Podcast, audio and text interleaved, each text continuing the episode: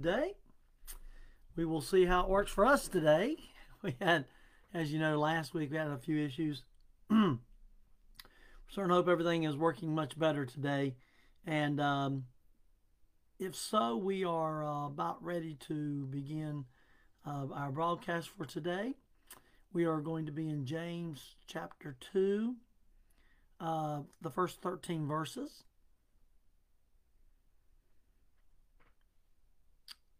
So that would be, um, yeah, okay. All right, I believe that uh, that should be up and running now. So hopefully uh, everything is good and we can uh, get started.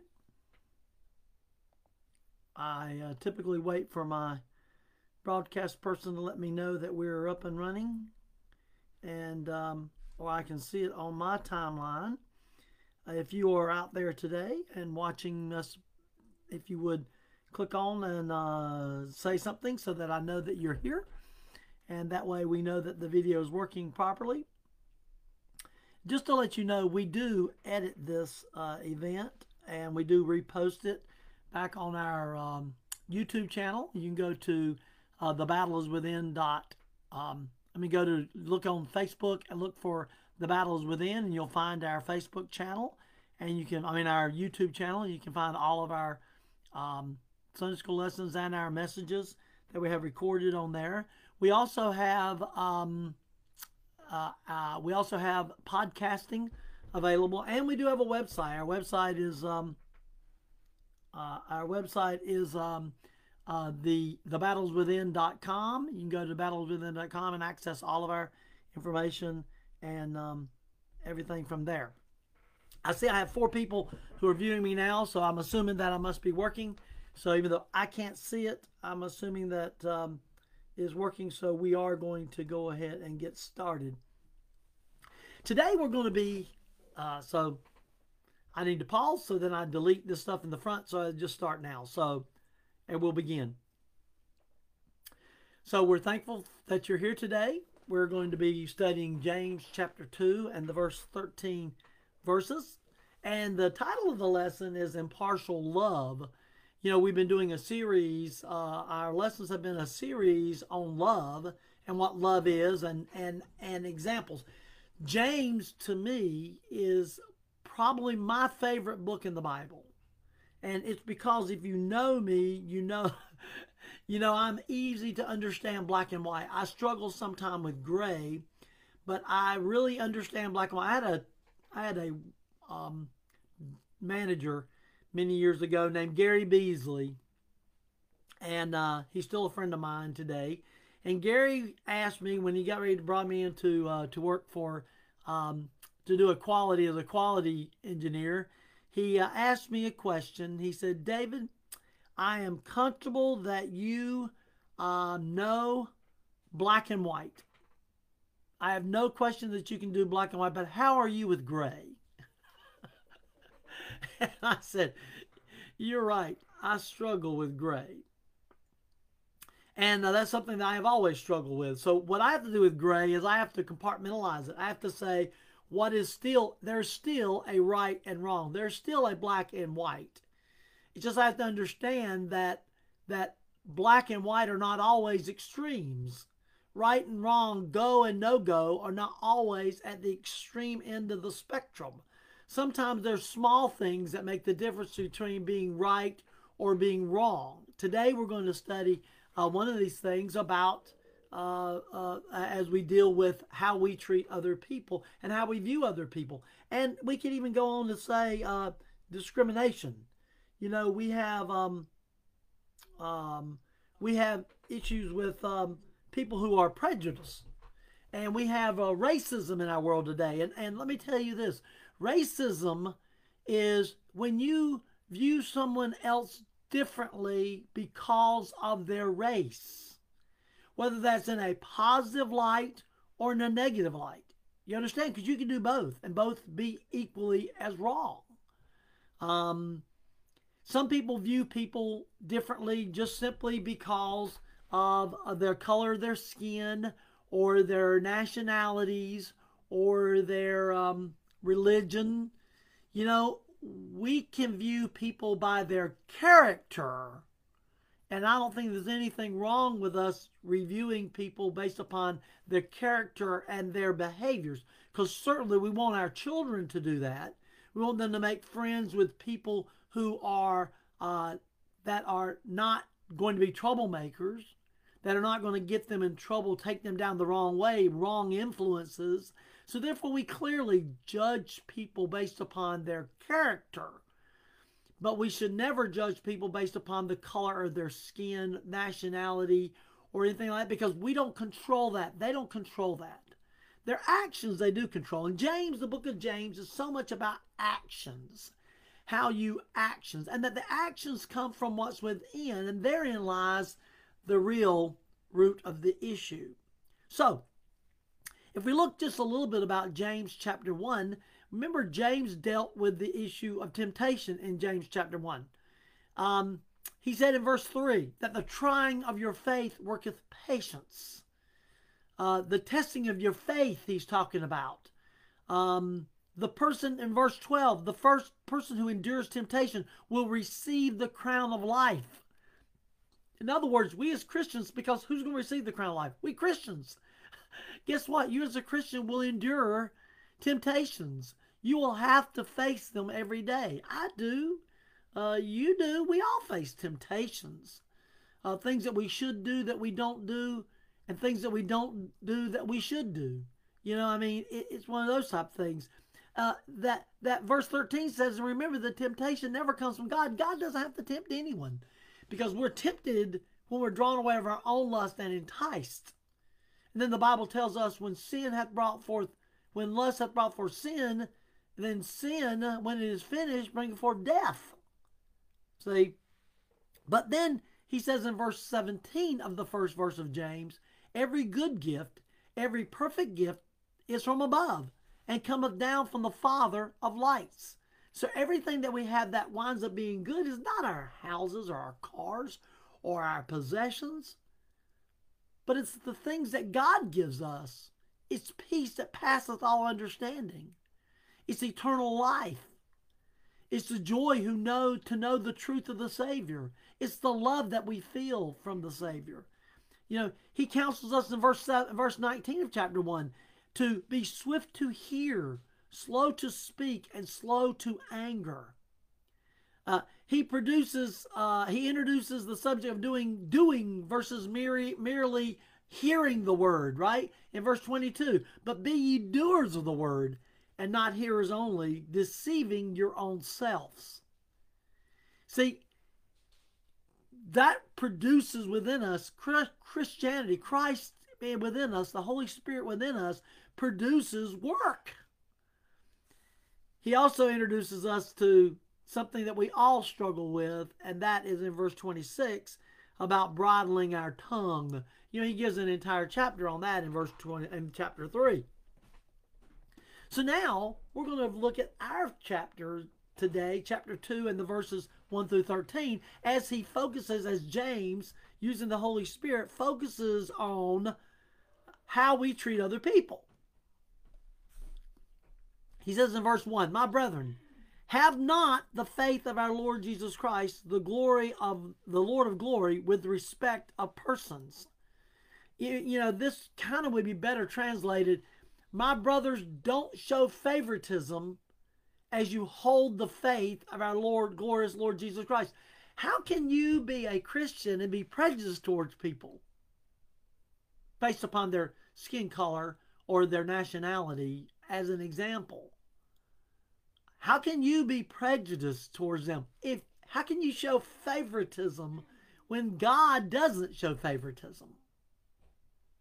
James says, the faith of our Lord, of our glorious Lord Jesus Christ.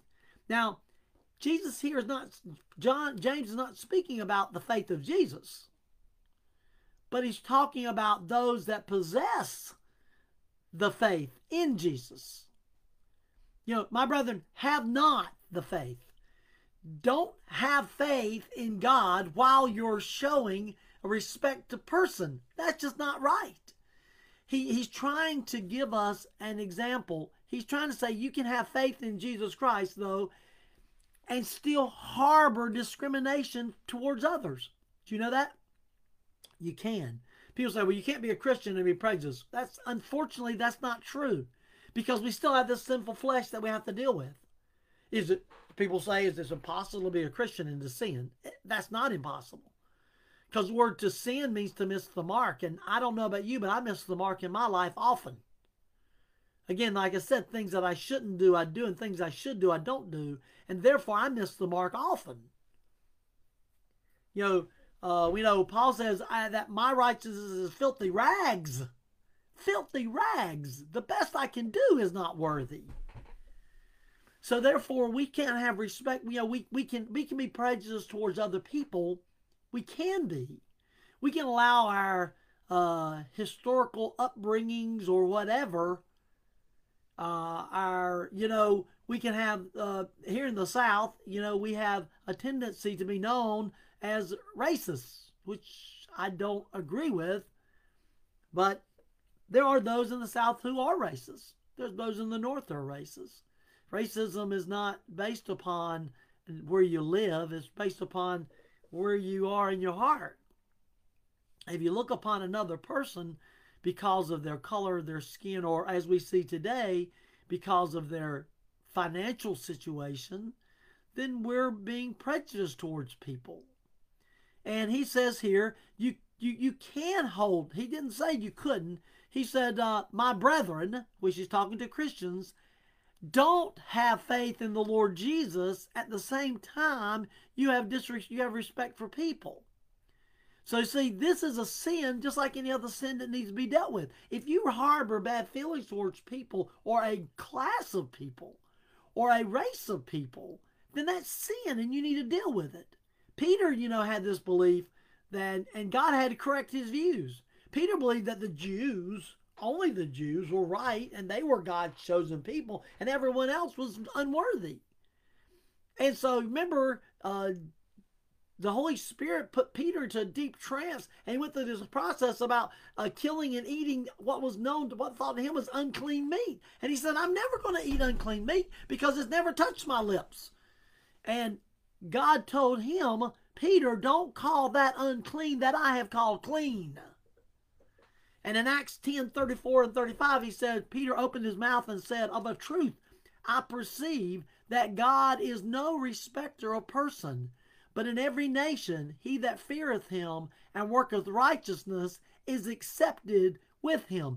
It doesn't matter what nation you come from, what your nationality is, whether you're black, white, yellow, pink, or polka dot. It doesn't matter. See, God is not a respecter of persons. For God so loved the world that he gave his only begotten Son, that whosoever should believe would believe will have eternal life. You understand? God so loved the world. He has no respect of a person. Peter, like all the other Jews at the time, you know, had to see that God did not have respect for one over another, and therefore they as Christians should not either. So now James is about to expand upon this in verse 2 and 4. Verse 2 to 4. So let's look, let's look at verses 2 and 3. For if there came, uh, if there come into your assembly a man with a gold ring, in goodly apparel, and there come also a poor man in vile raiment, and ye have respect to him that weareth the gay clothing, and say unto him, Sit thou here in a good place, and to the poor, Stand thou there, or sit there under my footstool. You know, let's talk about this verse just a moment. Here comes a man in with gold with a gold ring. By the way, it was actually the better interpreted perhaps as a man with golden ring, golden fingers. See, back then the Jews wore rings on almost all their fingers. The wealthy to to to show they wore gold rings. All the we didn't we were. I don't even wear a wedding band anymore because my fingers have swollen sometime or they shrink sometime, and so you know. And I officiate sports, so I try not to have it because I want to take a chance of it slinging off and everything. But but the point is, uh, there's some back in those days to show your wealth. Men wore uh, rings on all their fingers. So this is uh, coming to you. If somebody come in your assembly with a man full of rings all over his fingers, that means he's very wealthy, and he's wearing goodly apparel. And then we see a contrast that another poor man comes in. You know, some people were so poor they had one set of clothes. One set of clothes, that's it. They uh, worked in them, they slept in them, they ate in them. You know, they stunk. Let's face it, if you don't wash your clothes, I, I, at the end of the day, I got to take my t-shirts off and everything else because you know I have, I perspired. It's like the rest of you. How would you like to wear your your uh, undergarments for more than a day? You know, I heard one guy say, "Well, I have to just turned them inside outwards." No, I don't think that works, folks. I think that still needs to be washed. But some people in that day understand. Some people don't have but one set of clothing.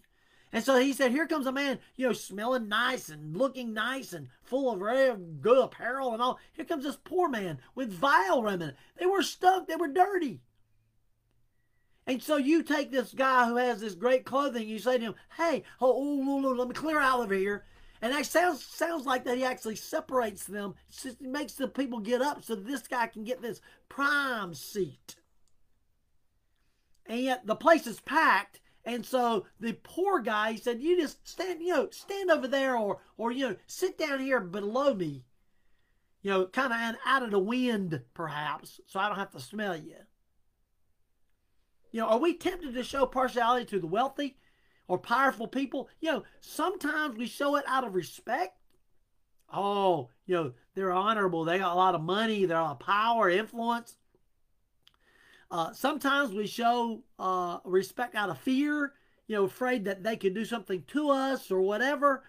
You know, sometimes in hopes we do, we show that the wealthy maybe they'll give us something. You know, maybe they'll remember me. Maybe they'll share, they'll shed some of that crumbs of their table to me. Help me in some way. There's two types of special treatment that was uh, reserved for the wealthy and the powerful. I think this is true today.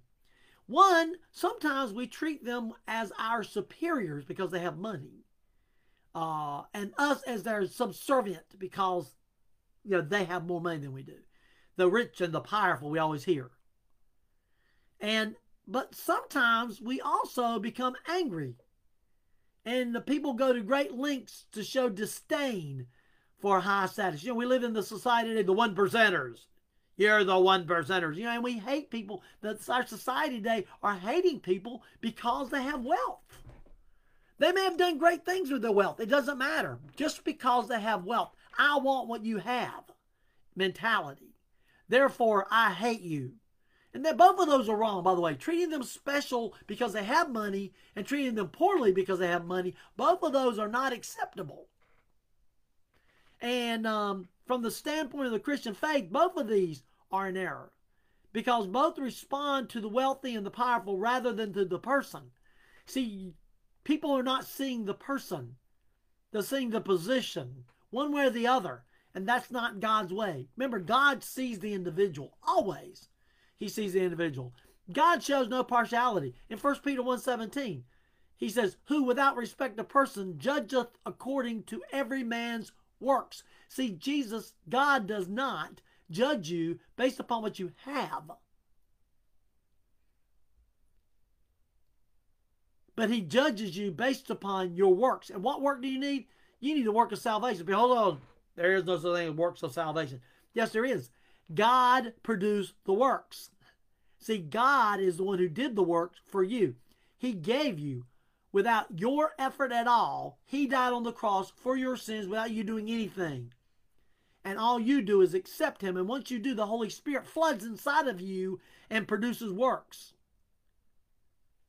The Torah and the Psalms and the prophets all have passages of scripture that forbids an individual to show partiality. Matter of fact, Jesus rebuked the powerful scribes and the Pharisees. Uh, he said in Luke 20, 46 through 47, Beware of the scribes, which desire to walk in long robes, and love greetings in the markets, and highest seats in the synagogues, and the chief rooms at feast, which devour widows' houses, and show make long prayers. The same shall receive greater damnation. See, Jesus rebuked those who put themselves in positions of power and authority to gain uh, a spe- special preferential treatment. Let's look at verse 4. Are ye not then partial in yourselves and are become judges of evil thoughts? The first part, are you not then partial in yourselves? Haven't you shown partiality among yourselves, James says? Haven't you? Uh, there's a Greek word that's used here for partiality. It's called uh, diakrino. Krino is a verb form of judging. It's a verb form of judging. It means to categorize people by class. And it carries with it responding to them according to their class. You know, are you not then partial? Are you not then judging people because of their classification?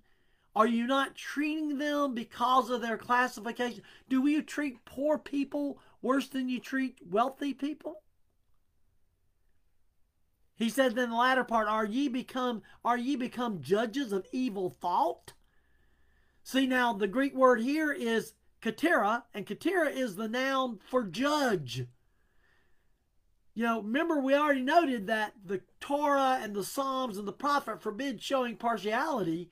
And so now here in this verse, the person who divides people into classes and tailors his response to those persons according to their class is guilty of violating Jewish law. Right?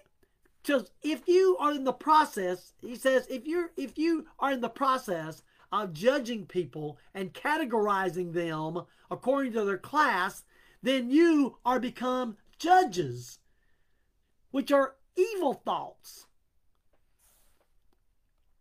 Leviticus 19:15 says, "Ye shall do no unrighteousness in judgment.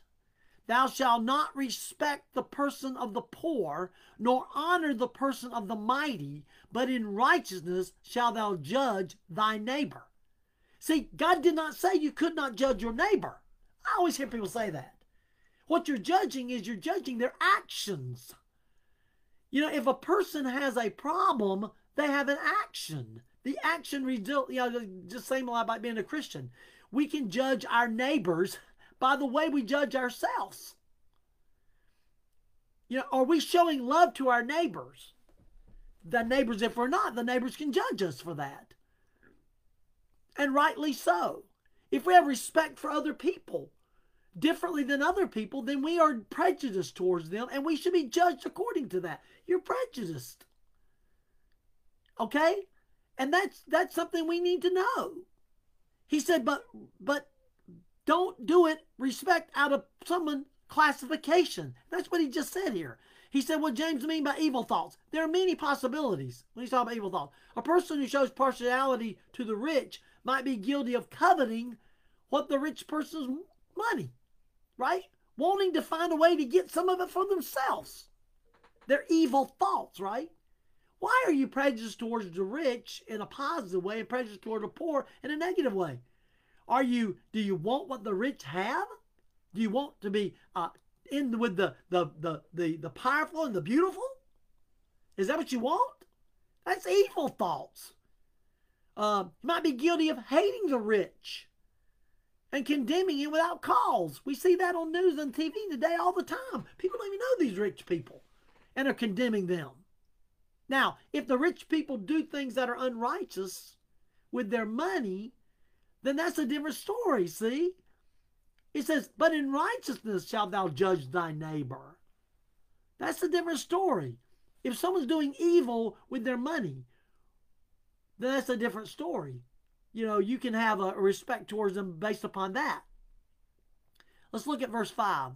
Hearken, my beloved brethren, hath not God chosen the poor of this world rich in faith and heirs of the kingdom which he hath promised to them that love him?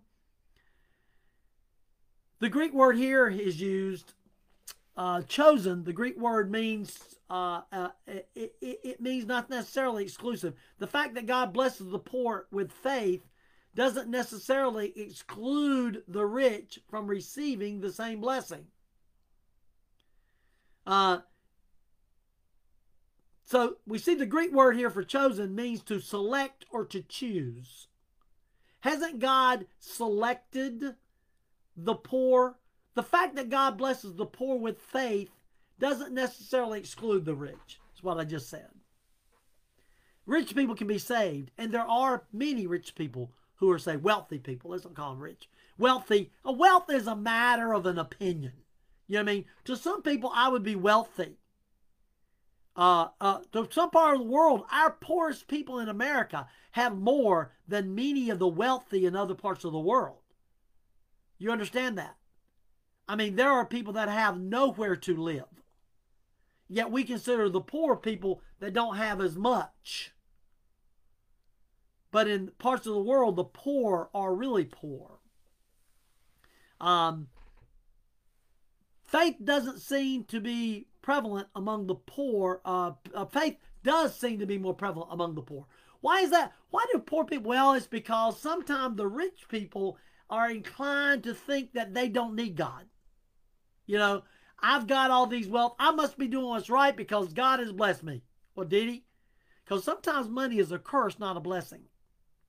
You know, I always heard it said this way that, that God gives you what you can handle and gives you as much wealth as you can handle. And I always say this I just wish he, he thought I could handle a little more, don't you?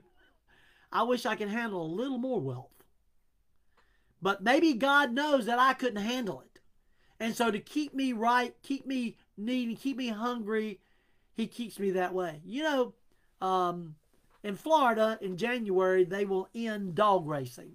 We went by, I was in Florida with my, with my family and friends this past uh, last few days. I just got back last evening. And um, uh, they have a dog uh, racetracks. They used to have dog racing over there. And I was asking what they're going to do with the animals, you know, and they're probably going to try to put them up for adoption or whatever, you know, out there for people. And uh, but I was asking, was thinking about that, and and you know, one of the things that they that uh, my mother-in-law was telling me was, you know, they treat these animals pretty poorly because they starve them. They have to be hungry. They have to want to go after that bunny rabbit or whatever it is, that, that, that thing that they go around the track. They want it because they're hungry. You know, sometimes God has to make us hungry so that we want to go after it, so that we want to get on that track and run the race. So sometimes we have to be lean and hungry so that we can get it. If we're fat and happy and we sit back, that's the problem with the rich sometimes. They don't think they need anything. So the poor of this world, see, have need, they recognize the need to rely upon God on a daily basis. I got to rely upon God. Let me tell you, my life, I rely upon God. My God blesses me more than I can say. Every need He provides. When we have issues, when we have financial situations, and yes, I have financial situations like others, God miraculously provides some way out of that. I, I you know, I just sit amazed by that. See, God, but the rich people don't have those same opportunities to be blessed by God because they already have that. Their blessing should be shown by what they can do with their money and seeing God working through their actions by using their money. But anyway, we see that the poor, God, it says here, the hearken to my beloved, hath not God chosen the poor of this world's rich in faith and heirs of the kingdom which he promised them that love him? So we see uh, that sometimes when people get rich, they don't look to God. So that could be a curse for them, not a blessing. Verse 6 But ye have despised the poor. Do not rich men oppress you and draw you before the judgment seat? You know, he said, if God has honored the poor people, how can we feel justified in treating the poor man badly? You know, why should we? That doesn't make any sense. God loves the poor people because he's given them more faith than he's given the rich people. So if you want to find a powerful person in prayer, you find someone who doesn't have as much money. Because the powerful prayer warriors are those who know by living it day to day. There's a story told of a, of a rich man who went fishing. And he had all the greatest equipment. I mean, he had the depth finder and he had the you know the the fancy automatic retrieving reels and i'm not a fisherman so you know I, my, my limitation on, on talking about the great things that he had but he had all kinds of great things and was out there fishing and he's out there fishing and here comes this uh this uh uh uh, uh poor old man walking by and he said um he had a little bucket and a cane pole and he said uh What you doing? He said, I'm going to go fishing. He said, Well, you got a lot of fancy equipment out there. He said, Yes, sir. I got all the things, best money can buy. He said, What you got, sir? And he said, All I got's a cane pole and a bucket of worms. And he said, Well, good luck to you, you know, thinking that I'll get catch more fish than he did. Well, as the time went on, and the day the guy fished all day, got nothing. In a day, he's pulling his boat out of the water and all his stuff. He got nothing. Here comes the old poor gentleman walking back by with a string of gigantic bass. He said, what? How did you catch those? He said, uh, with my pole and my bucket of worms. Said, I don't understand. I got all this equipment and you got a bucket of worms and a cane pole? I just don't understand. And the man said, It's simple, sir. See, you fishing for sport and I'm fishing for supper. See, it was more important for that man to catch fish than it was for the wealthy man to catch fish. See, God blessed the efforts of the poor man because he had a greater need. We need to find people. We should not, they said, do not, rich man, oppress you and draw you for judgment seats. You know, it's ironic that we show rich people uh, honor when they would less more likely be the ones to cause you harm. I mean, because rich people can run you into court and tie you up into court when you can't afford to pay. We've seen this happen before. That that they do that. Verse 7 says, Do not they blaspheme thy worthy name by which ye are called? Now, blaspheme can be used in two things. Blaspheme is a verbal directed against God, but it also can apply to verbal abuse directed to people. It, in our words, blasphemy would be considered slander, right? Don't rich people blaspheme God and they blaspheme uh, you as Christians because they don't think you can. I mean, we see so many wealthy people with these strange ideas. Scientology is a perfect example. Scientology is not Christianity, folks. Scientology is wrong. It's a false religion. People who follow it need the Savior, not being critical, being factual. You know, when God's word says that we need to rely upon and God's word says that Jesus says, I am the way, the truth, and the light. No man comes to the Father but by me. There's only one way to heaven, and that's through Jesus Christ, not through respecter of persons, not through wealth, not through fame, not by position. Had a discussion this week about, about Jews. Jews are the chosen people of God and have a special relationship with God, but the Jews need a Savior or they go to hell like everybody else. You know, Mary, the mother of God, needed a Savior, or she would go to hell like everybody else.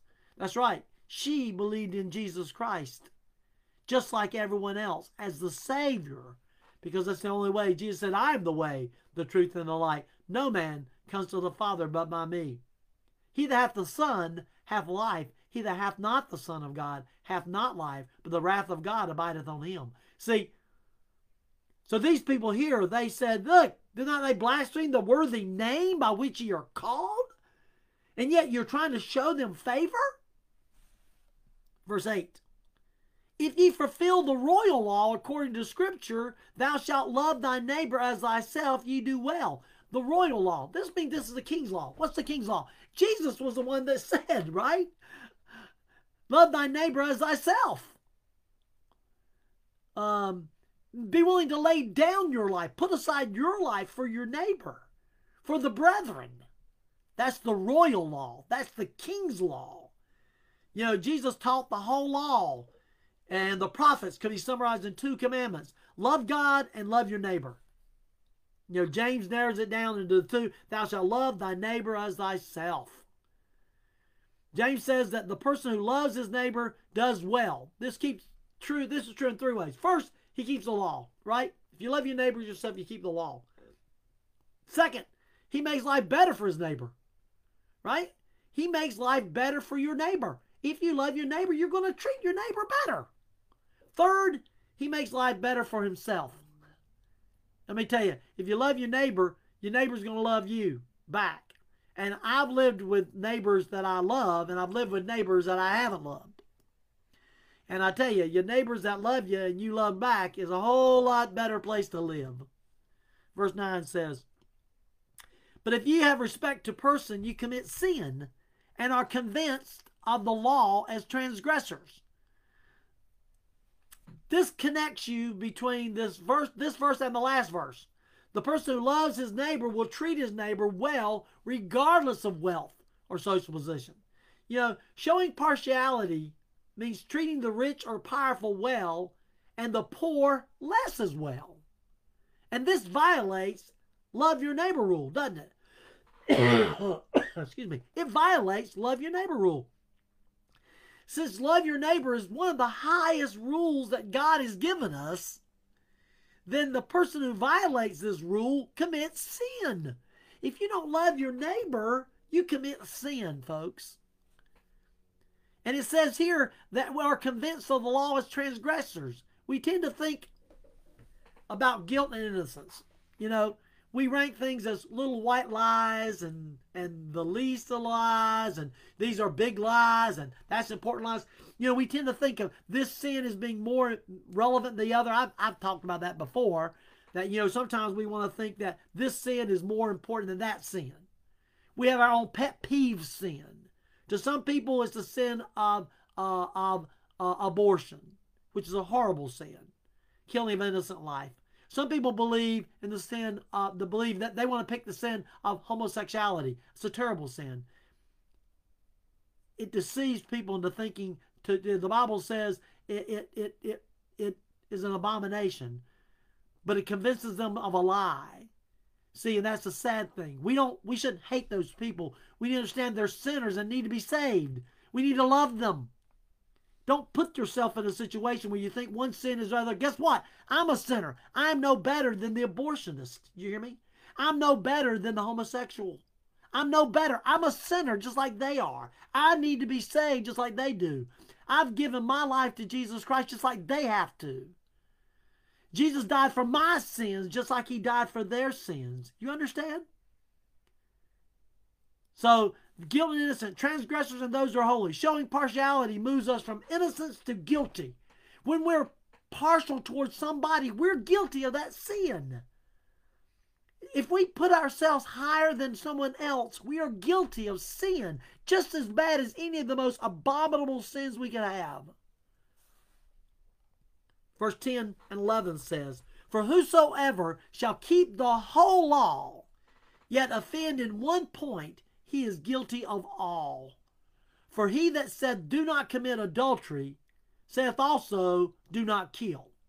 Now, if thou commit no adultery, yet if thou kill, thou art become a transgressor of the law. See, James continues to explore guilt and innocence. You know, whether we're guilty of murder, adultery, showing partiality, or any other sins, it says we have become a transgressor of the law. So then, who is then guilty? I mean, who then is innocent? Nobody. We're none innocent. There's none of us here on this earth who are innocent. None. There's only been one innocent soul, and he died on the cross for our sins. You understand that? None. There's none righteous, no, not one, the Bible says. So who's guilty? For all have sinned and come short of the glory of God. Who's guilty? All of us are guilty. So then, how can we have hope? Well, Paul says that the remedy for sin is being justified by his grace through the redemption that is in Christ Jesus. That's Romans 3:24. You know, James doesn't mention grace here but he emphasizes avoiding transgression. What is grace? Grace, you know, is unmerited favor. I won't um, I'll go there in just a minute. Verse 12 says, So speak ye, and so do, as they shall be judged by the law of liberty. James emphasizes action, speaking and doing, consistent with emphasis on works that he's going to address later on is action, is speaking and doing. While Christ freed us from the Jewish law, he did not free us from judgment. In Matthew 25, verse 31 through 46, he created for us, Jesus created for us a picture of Judgment Day. you know, that says our inheritance of the godly kingdom will depend on whether we fed the hungry, uh, we gave drink to the thirsty, we welcomed strangers, we clothed the naked, we visited the sick and those in prison. Remember that passage? If you're not, go look it up Matthew 25, verse 31 through 46. So as we speak and act, we need to keep that vision of that judgment day before us so it might motivate us to speak and act with compassion. Verse 13 says, For he shall have judgment without mercy, that hath showed no mercy, and mercy rejoiceth against judgment. So, according to Jesus' comments, Matthew 5 7 said, Blessed are the merciful, for they shall obtain mercy. And then Jesus taught us when we pray, remember in the Lord's Prayer in Matthew 6 12 to 15, Forgive us our debts as we forgive our debtors. And lead us not into temptation, but deliver us from evil. For thine is the kingdom, and the power, and the glory forever. Amen. For if ye forgive men their trespasses, your Father, Heavenly Father, will also forgive you. But if ye forgive not men their trespasses, neither will your Father forgive your trespasses. Jesus rebuked the scribes and the Pharisees, remember, for tithing even their garden vegetables. They, they tithe their mint and their dill and their cumin. And he said, but leaving, having omitted the weightier matters of the law, judgment, mercy, and faith, these ought ye to have done, and not leave the other undone.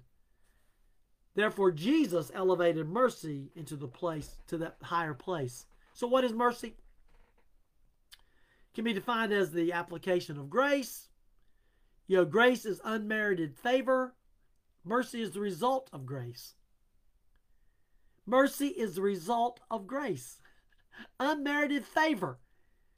God shows me mercy because of his grace, unmerited favor.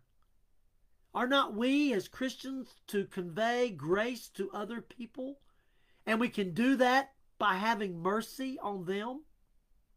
Mercy is the conduit that conveys grace to the needy person. People see Jesus through us. How? Because of our mercy that we show. We're demonstrating grace of God through the mercy that we show other people. This idea of active mercy is wholly consistent with James and what he says. In conclusion, James continues to show us the picture of a Christian, doesn't he? Not a picture of one who possess, professes to be Christ, a Christian, but a picture of one who possesses Christ. Right? There's a difference. Someone who says they have Christ versus someone who actually has Christ. I always tell people this Christianity is not a religion. It's not. A religion is the do's and don'ts, and Christianity is not about do's and don'ts.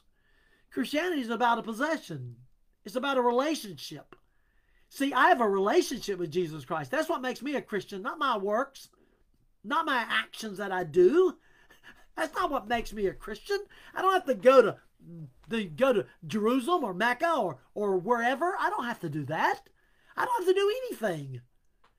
Jesus Christ died for my sins. He gave his price for that. I accept that, and the Holy Spirit changes me, makes me a new creature. Old things are passed away, everything has become new. See, that's what happened. So, therefore, I now possess Jesus Christ. I possess the Holy Spirit. I am a new creature. And as a result of being that new creature, God's mercy is in me. He has given me mercy. His grace, I'm unmerited favor, has showed me mercy. I'm not going to hell, folks. I'm going to be in the presence of Jesus. Paul said, when I be, when I close my eyes and I open them, I'll be in the presence of Jesus. That instant, that moment. I know where I know I know what I know what I know.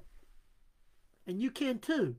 But as Christians, that grace of God provides mercy that we can demonstrate to other people.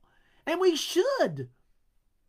James 2 18 to 20 says, Yea, a man may say, Thou hast faith, and I have works. Show me thy faith without thy works, and I will show thee my faith by my works. Thou believest that there is one God, thou doest well. The devils also believe and tremble. But wilt thou know, O vain man, that faith without works is dead? See, the way we treat others is a direct reflection of what's happening in our lives. James provides this lesson to us Christians so we can prune our hearts for his service. So get your pruning shears out that we call the Bible and begin the work on yourselves today. Now, hopefully, I've sharpened your blade, but it's up to you to do it. Let's pray. Lord, I'm so thankful we have this opportunity. We can come, we can open your word, we can see what your word has to offer us. Lord, what a powerful message. Help us, Lord, not be a respecter of persons, but care for all people, regardless of their guilt or innocence, regardless of their wealth or their poverty, regardless of their race or their nationality. Lord, let us love like you loved let us love with blinders on. Let us just love people because you love people. Let us show mercy to those who, Lord, need it today. Because your grace abides in us, let us demonstrate that grace through mercy. For it's in Jesus' name we pray. Amen. Thank you for your time, for your attention, and get your pruning shears out today and start pruning your tree so that you might be the better bush in the neighborhood that others would see. Talk to you later. Have a good day.